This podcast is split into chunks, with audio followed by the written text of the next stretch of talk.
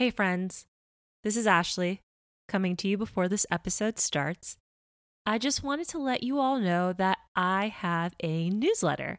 It's also called Boss Barista, and you can find all of our episodes along with full transcripts and articles about each episode at the newsletter. So go to bossbarista.substack.com and all of this stuff will just end up in your email. It's kind of like magic. So again, bossbarista.substack.com to find all of these episodes along with additional content. Thanks for listening and on to the show. Hey, friends, welcome to Boss Barista, the podcast about workplace equity and employee empowerment in coffee and beyond. I'm Ashley Rodriguez. My guest today is LaChrista McArthur, a coffee consultant based in Charlotte, North Carolina. Well, at least for now. LaChrista has traveled the world learning about coffee and offering her expertise to folks who are opening shops.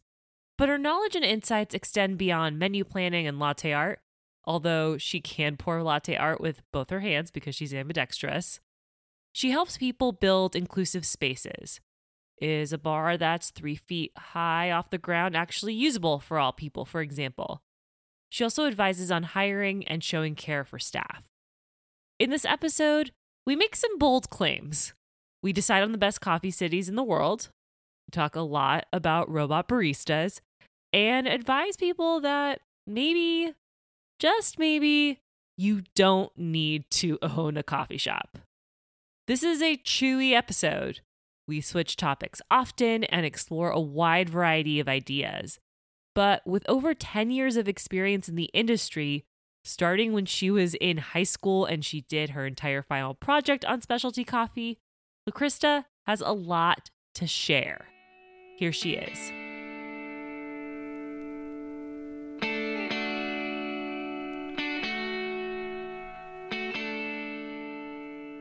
I was wondering if you could start by introducing yourself. Absolutely.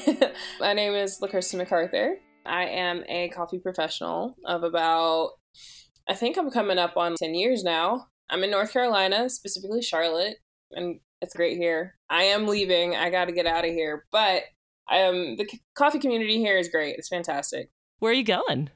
I don't know yet. I miss England, just only a lot. Just only a lot. um, I think my time there was fantastic. And I just recently visited Chicago. I was just gonna like up and move, pack a suitcase and go. And I still have a mindset to do it, but I just have to wait. I think Chicago or England.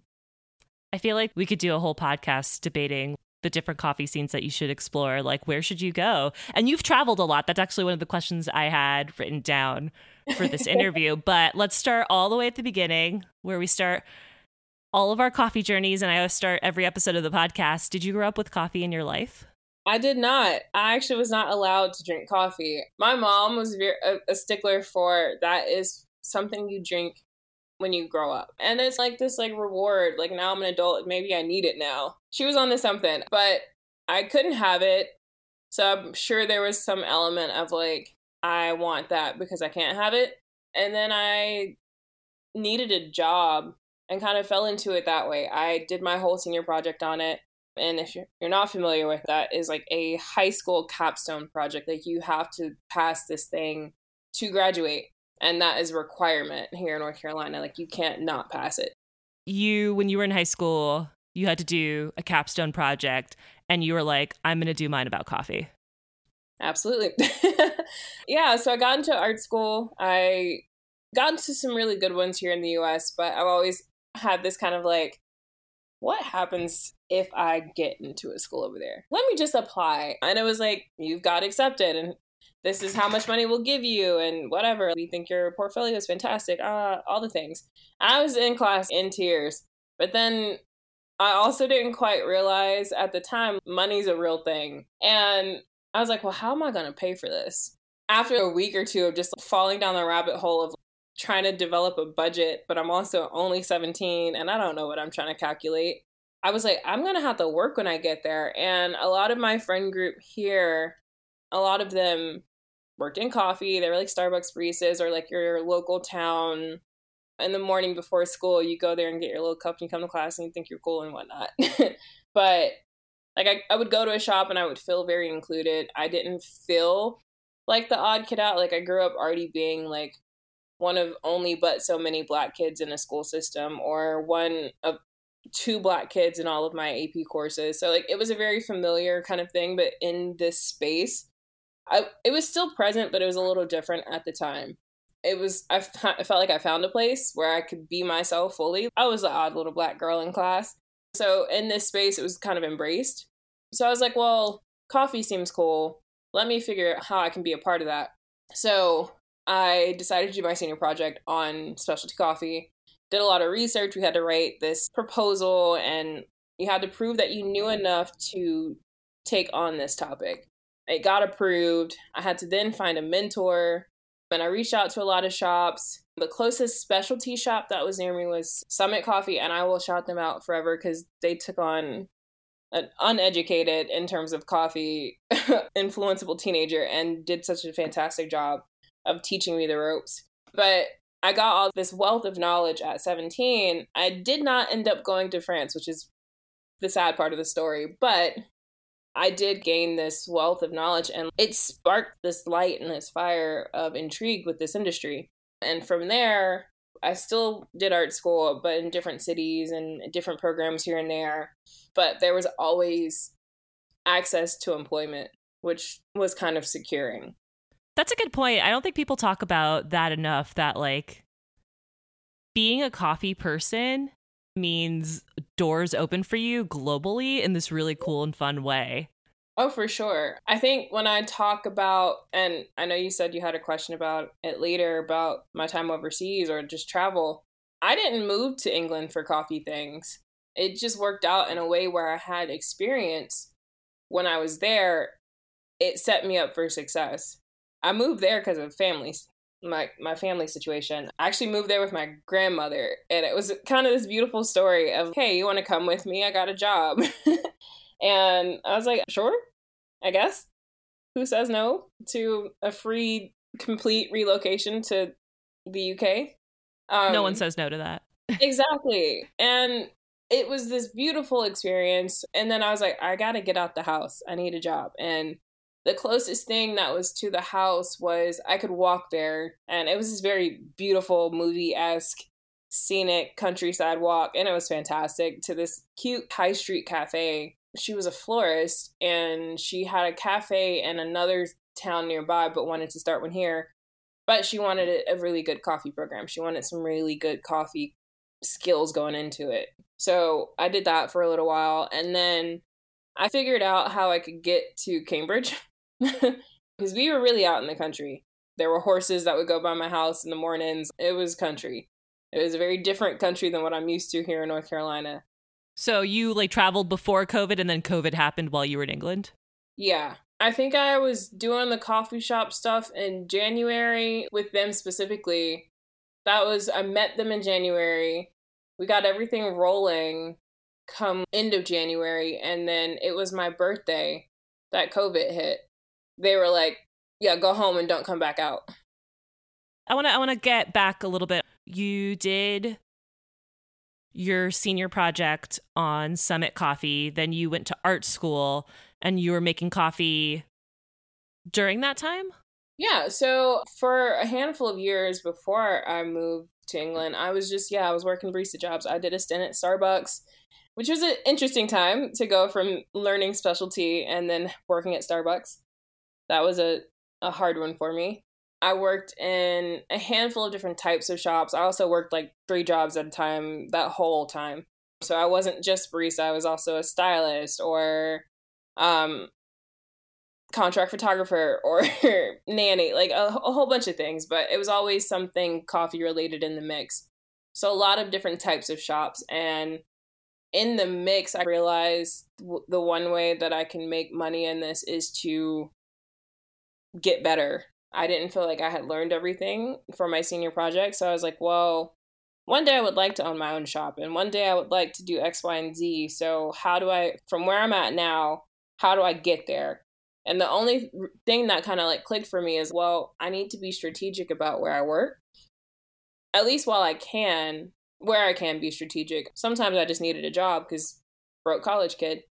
But when I had the ability to choose, I would go here because when I went there, they handled volume really well. Or this shop does really good signature drinks. Or this shop has multiple locations and each one has a very unique and ex- exciting aesthetic. So I just handpicked along the way where I could and learned as much as I could from different people.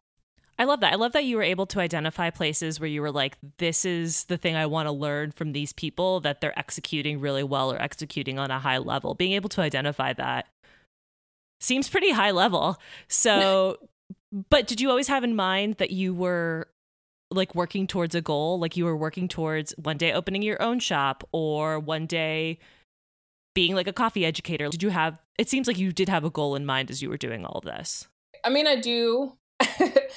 I I get really intrigued with certain things and I will learn as much as I can and when I feel like I've learned enough to be efficient in it or at least some level of good, I'm like, okay, cool. Let me apply that to the skill set that I already have and now how can I add something that to now advance that skill that I just picked on, picked up.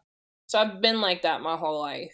It's like in it's this internal competition with myself I think I was like I was reading and writing way too early and I was in a learning center and I saw a kid, I was like 4 or 5. I saw a kid writing with their left hand and I was like, "Oh, I got to do that." So I went home and I remembered I had like writing books where you trace the letters. Mm-hmm. So I did it with my left hand and taught myself how to use my left hand. Are you ambidextrous now? I am. That's pretty cool. but yeah, I picked up writing with my left hand. And then when it came to art, I was like, well, I need to make sure I can use both hands efficiently here in this space too. And then when I got into coffee and realized I was good at latte art, I was like, can I do this with both hands? So I just would test myself. I realized I'm kind of that way in terms of like learning, even now in coffee, and just like trying to impart that understanding of like you can learn certain things in different spaces and how to merge all this knowledge because I feel like that can be a bit of a difficulty for a lot of people sometimes in terms of, well, I'm good at beverage development, but I don't really know how to apply it with managerial skills, or I'm good at social media, but I don't really understand how to make that shift into full on marketing.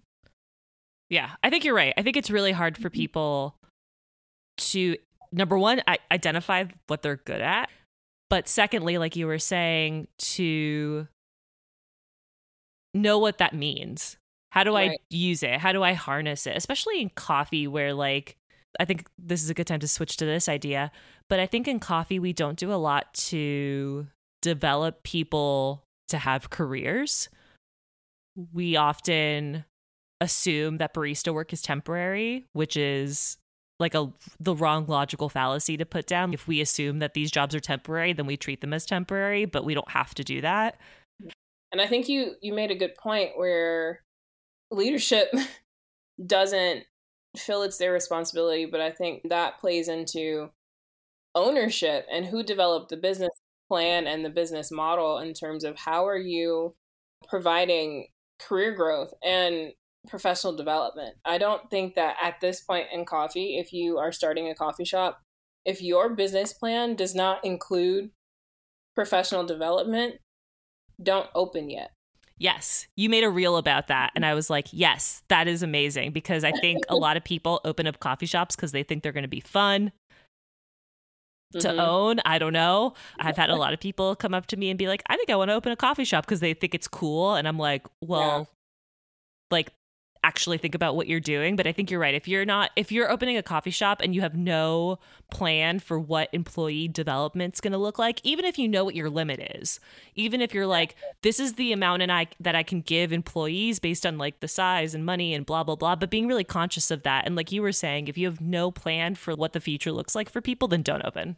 Right. I mean it's a society issue. We don't feel responsible for other people anymore if you create or foster a space, you are now inherently responsible for people's not for their entire lives, but you are responsible for this portion of their career.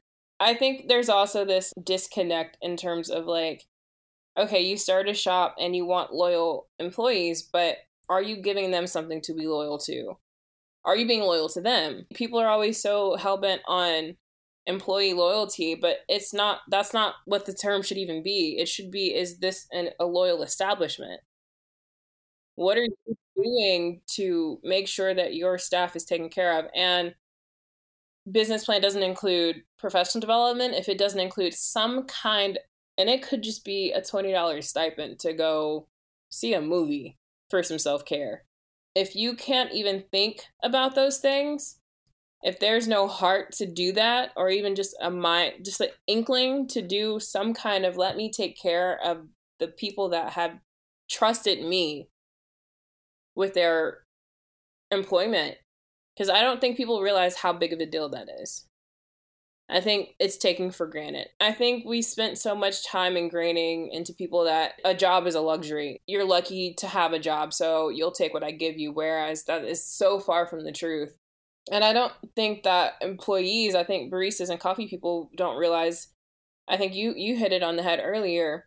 They don't realize the power that they have in the situation. So making sure that on both sides are we as the employees asking the right questions are we setting ourselves up for success and on the managerial side and ownership side what are you doing to make sure that those answers are there when those questions are asked what policies are in place to make sure that these people are taken care of I love that you talked about loyalty because I think you're absolutely right. Loyalty is often seen as this one way street that an employee gives to an employer. But very rarely do we see an employer give that sense of loyalty to employees. And I think that's baked into kind of an American capitalist system, even thinking about the way that we quit jobs, for example. Like we expect employees to give us two weeks' notice, but if you get fired, there's no expectation that an employer gives you two weeks or tells you, like, hey, I'm going to fire you. Like, here's a couple of weeks so you can find another job. That's not how that expectation works. And we put so much, yeah, we put so much importance on the idea of loyalty, but we don't often look at that as a res like a res reciprocal that's mm-hmm. that is that the word? Did I say it right? I don't know. But but you see what I'm saying. But like it's not a two-way street. And I think that especially and, and one of the reasons I think we're talking about this at all in coffee is that coffee shops are like human centered places. They're mm-hmm. reflections of the community. That's why this is so important, I think, specifically in the coffee industry, because I think it's easy for us to talk about these topics and for people to be like, why does this matter in coffee? Mm-hmm. And it's mm-hmm. because this is like a human centered profession. It's one that involves community buy in. People come to coffee shops to see their community members. And if we can't do it in other industries, like if we can't do it in coffee, then I, I tend to think it's not possible in other industries. So that's why I think it's so important to talk about it in coffee. It is so easy to take care of the person standing next to you. You know, I mean, even if when it comes down to like just the slightest of ways is like when you are a barista and you're on the floor it's a communal space and we all have to do well together and make sure that we are setting each other up for success and like how can i help you? Whoever's leading the floor you know they're making sure each portion of the floor is being taken care of. Are we switching people out? Are we doing x y and z? There is a level of understanding for the humans that are present on the floor at that level. So why is it not higher up. Yeah, you're right. It's super easy to show care. I think you're absolutely right, especially because you're confronted with people's humanity constantly. And I also think, too, one thing I like that you said was if you don't incorporate a budget for professional development or if you don't think about people's futures, then don't open a coffee shop. And I think that's actually something we need to tell people more. You don't have yeah. to open a coffee shop, you don't have to. You absolutely don't have to. And I think that there's this idea, again, going back to this idea of American capitalism, there's this idea of entitlement when it comes to small business ownership that you deserve to own a small business, but you absolutely don't. I'm just going to go ahead and say that. You don't have to. If you don't see your responsibility as an employer to people, like real, actual people. That part. I feel like as a kid, you get all these really cutesy stories of like, you know, you see the kid fall and help them or there should just be a level of care that anyone has for just fellow humanity. But if you decide to take on the responsibility of taking on this space and then inviting people into it, the only option should be take care of it. Right. Again, and it's been just a manipulation of control and understanding who has the authority to dictate what this what the level of treatment is. And I think just it's American consumerism and the corporate mindset of like, well, you have to work your way up a ladder, but in order to work your way up, you have to do X, Y, and Z and work these insane hours and do clopens, which are like when you close and you open with like from back to back and like working these insane shifts. And like what people don't quite realize is like it's not all fun and games being a barista. Like it is a lot of manual labor, it's a lot of mental labor.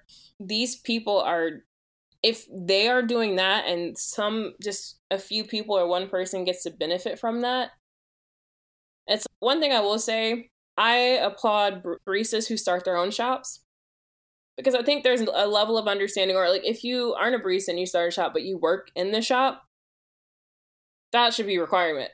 I agree. I agree. I actually had somebody come up to me once and they were like, "Oh, I'm thinking of opening my own coffee shop," and I was like, "Cool. This is what I think I think you should work in a coffee shop first. Have you ever worked in one? And he was like, no. And I was like, oh, you should probably work in one for like six months just so you understand like the ins and outs and you know like what the business needs. And he's like, oh, I'll just hire someone. And I was like, what if that person calls in sick? Right. What if you need to fix something or just the fact that you should have like basic empathy for your baristas by understanding what they go through daily. I don't know. I, I have you. I'm sure you've worked at coffee shops where like the owner never was there. Oh, for sure. I've worked in a handful of those, and it was a very interesting dynamic between the owners and the floor staff. There would be instances where this shot of espresso doesn't taste right. Well, can you don't degrade or belittle the staff if you can't do it, if you can't fix what you think is wrong, kind of situation. So, whenever I get asked to consult a place, especially if it's a new shop that's building from the ground up, I always, you're gonna work the floor. That's not a question. Do you find that people put up resistance to that? I haven't experienced that. I think I've chatted with people who have an idea or a hope to open a shop and they just can't seem to wrap their mind around the concept because again with american consumerism if you are an entrepreneur or if you are a small business owner and you have the luxury of just being able to open it and hire people, that's the goal. You know, no one preaches about, you know, you should want to work in it. You should want to understand what it means to work for this establishment that you're creating. What are some of the other things you talk to people about when you're consulting? A lot of understanding and being respectful of this of the culture you've implanted yourself into. So not only I think we spend so much time talking about oh gentrification is a bad thing, but then we still open shops in gentrified areas or we're part of the gentrification process. As soon as you put a specialty shop in a space, I don't think people quite understand like you have now amplified gentrification to a certain degree because you have now added the thing this hub where people who are not from this environment or this space or this neighborhood would now they can come to. So understanding how to reflect where you are planting your business um, and how to reflect the community that you have now taken from. That's a huge part of what I do. A lot of helping people understand that you can't just solely hire baristas. So helping people understand what the capacity is to make sure that there is some kind of give and take they're given their time, but what are they taking away? So, a lot of making sure that there is some kind of sustainable relationship in terms of like, well, okay, we don't have the luxury of giving you health insurance, but we might can pay for dental or vision or here's a massage voucher. Right, like here's a Metro card because you live in a place with public transit. Exactly. Just understanding, like making sure that people understand that it's a career, whether people want to acknowledge it or not. It is still a job, you know, making sure that to the best of your abilities, are you making sure that the lives of your employees are the easiest that it can be while they're at work? So, I, like one thing that recently it tickles me. What is it? The puck press. Mm-hmm. It's a fantastic tool. Everyone get a puck press. There should be no tamping. We should be done with that. I had some pushback recently. I was training the staff, and it's a beautiful location. There's food, there's cocktails, and the counters are really high. So I'm five nine, so I had an advantage of where I could still tamp properly, but it hurt me. So I reported that. I was like, well, we can't change the counter. So the next best thing is to make sure that your staff isn't leaving here every day needing to go ice their wrist and do the whole procedure because everyone there was not as tall as me. Taking into account things like that, I consult with build outs and making sure that they are disability friendly and or inclusive in terms of like body types. A lot there's so much to coffee that I think gets overlooked. A lot that's a lot of what I've been doing lately, just making sure that it's a space where everyone can feel included and like they have a chance. Yeah, I think when you say coffee consultant, I think it's easy to be like, oh, you do you like menu development or and you probably do some of that stuff too but that feels not obvious that's not the right word for it but like that's a given. Like okay we're going to talk about a menu like you can go to most coffee shops you can see what a menu is you can figure it out. But i think there's a lot of inherent stuff that we don't talk about enough like you were saying making sure bars are size inclusive. Like I've worked at so many coffee shops where it felt like the distance between our two counters, like our back counter versus the front counter, was maybe two feet, which mm-hmm. is not a mm-hmm. lot. Or like making sure that the bar is actually low enough so that you can tamp comfortably or just get a puck press. Just do it. I'm going to say that again. Puck press, please sponsor me. I'll sing your praises. But like the idea you you you mentioned that like you met some resistance there and I have to imagine there's some of this level of like, well this is how it's supposed to be done or like this is the art of it and it's like but why are we holding on to that? Right. If the model uh, doesn't work, why keep it? Yeah, we can throw it away. We have the power right. to. I also feel like if there ever was an industry to be as unique and creative in terms of making sure people are taken care of, we work in an industry that allows the luxury to change things. There is no one set way to do coffee. There is no one set way to make a signature drink. There is no one set way to be a barista. So, why are we trying to follow this one very specific, very white, very money centric model of how to do it effectively and efficiently and inclusive and making it holistic. Like, why is there only one model that seems to be the one that everyone wants to use? I mean, I can guess an answer. it's because the same people are getting the advantages money wise to open the same coffee shops. We're not allowing for diversity in it, so then you'll never see it and and that goes beyond race that goes beyond sex that goes beyond identity. It goes towards well if everything is getting to a point where it's venture capital capitalist backed then that leaves no room anymore for actual organic communities to like thrive in terms of like starting a business in this in this space. Because it doesn't have to just be a coffee shop. It could be a bakery that has a really beautiful coffee program. We're not leaving room for that anymore really. And i think that's like an issue of sustainability for in sure. our industry too that if everything narrows into this like idea of sameness and we're starting to see that direction of sameness where coffee shops are really starting to look the same everywhere and i think it really limits us in terms of sustainability because coffee can look so diverse so different so exciting it limits our creativity and it also i think posits the wrong enemies so, with that idea in mind, too, robot baristas. So, on my newsletter, uh, talked a little bit about robot baristas and the idea of technology and coffee. And I think the misunderstanding about robots and coffee is that I think it's bad actors who are maybe looking to robots as. Mm-hmm replacements for labor. And again, that goes to the idea of like the sameness of coffee, everybody pivoting to this like one singular point.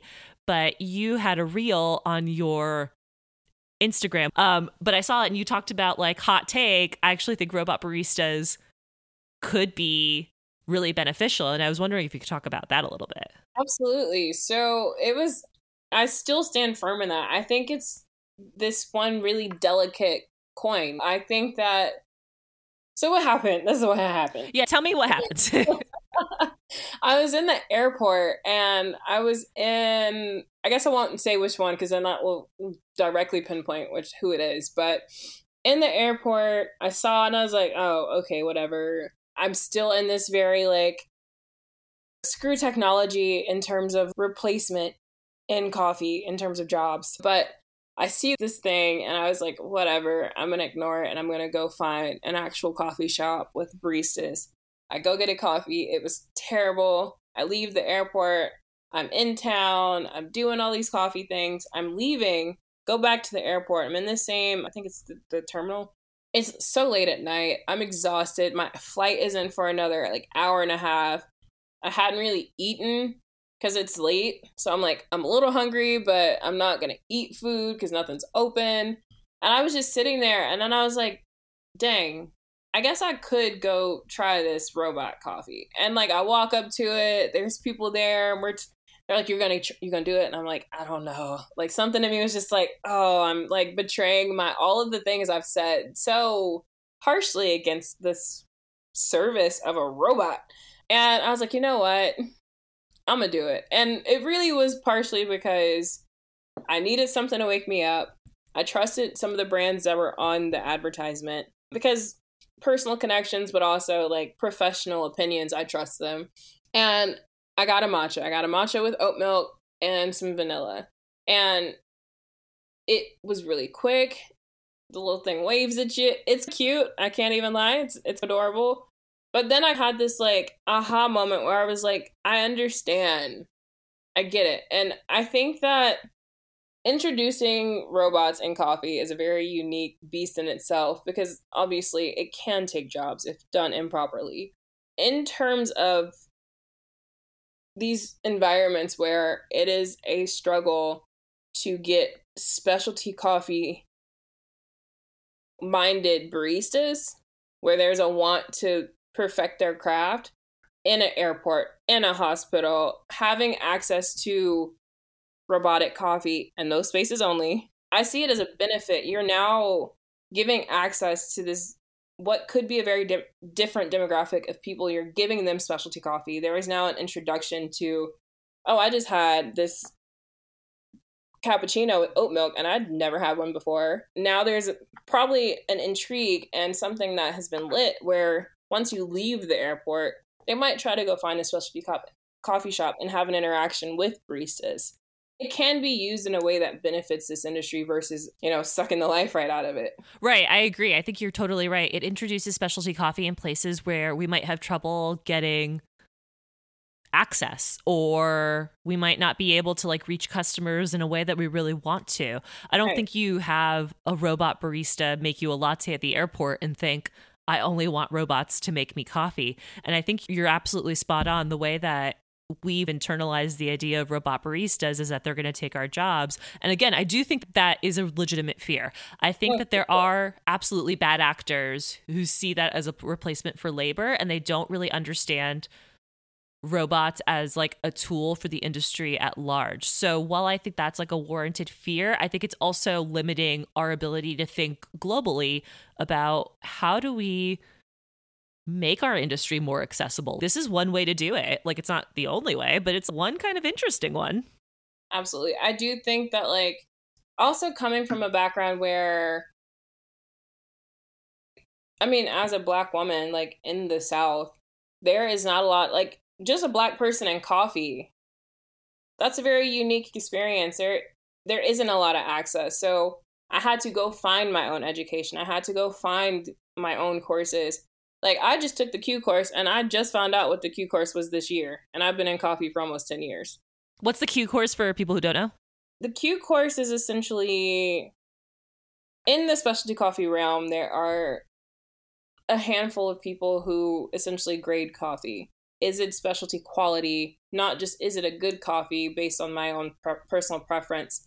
Is this a good coffee based on the standard that we have set for the industry? There are people who actually will who grade your coffee. They grade it green, they grade it roasted. Um, you know, dictate whether or not this is just consumable coffee or is this actually specialty? Is it very good? Is it good or is it excellent? Basically, it's like a calibration. Like everybody who passes the Q grader course is like they are calibrated on this scale of how we evaluate coffee, like from zero to 100. Yes.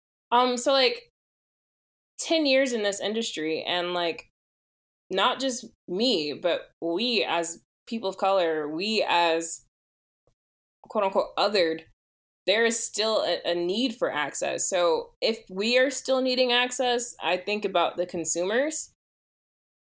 There is a lack of education, there is a lack of access that's approachable. I think of my mom, who is this really like she's kind to herself, but she is a very strong black woman.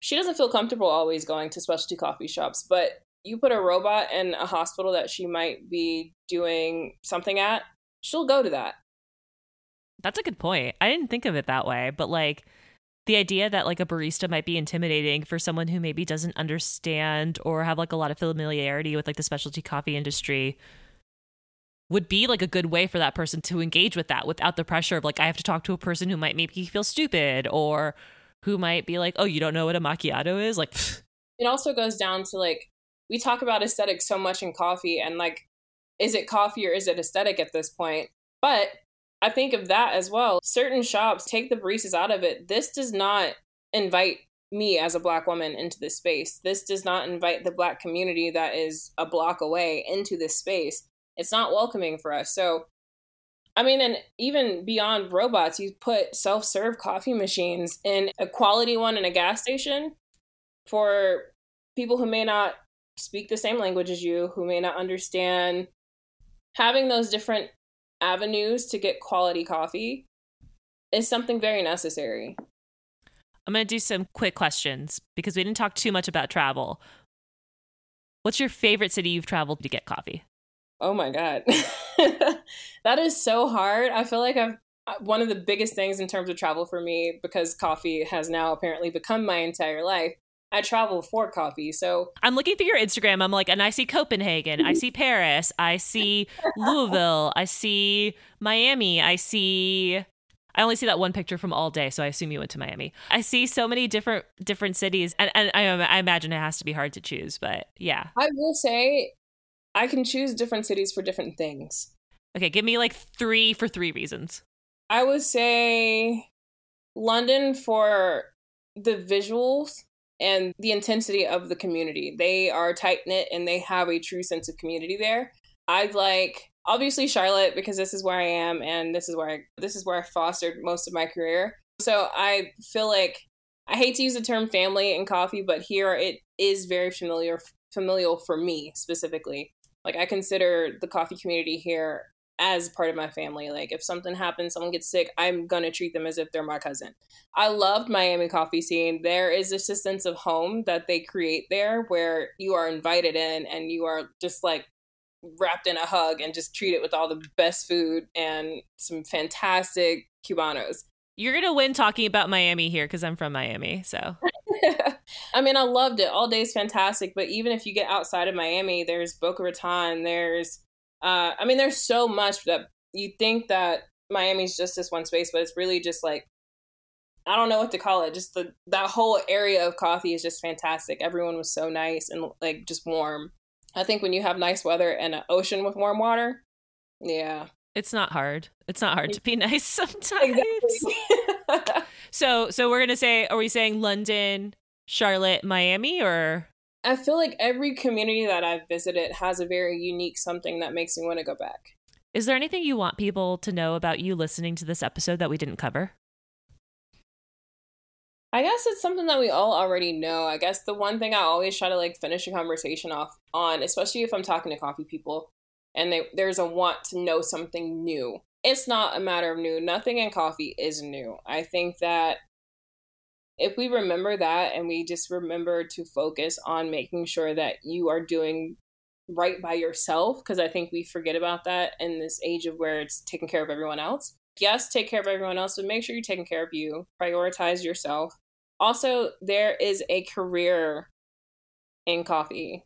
I feel like you don't have to spend all this ridiculous money to go to these different expos and coffee festivals and it is a luxury and it is it can be beneficial but it's not requirement in terms of creating a sustainable career. I think if you find out what you're good at um, use that to your advantage. This is a very niche market already so why not just be niche within it?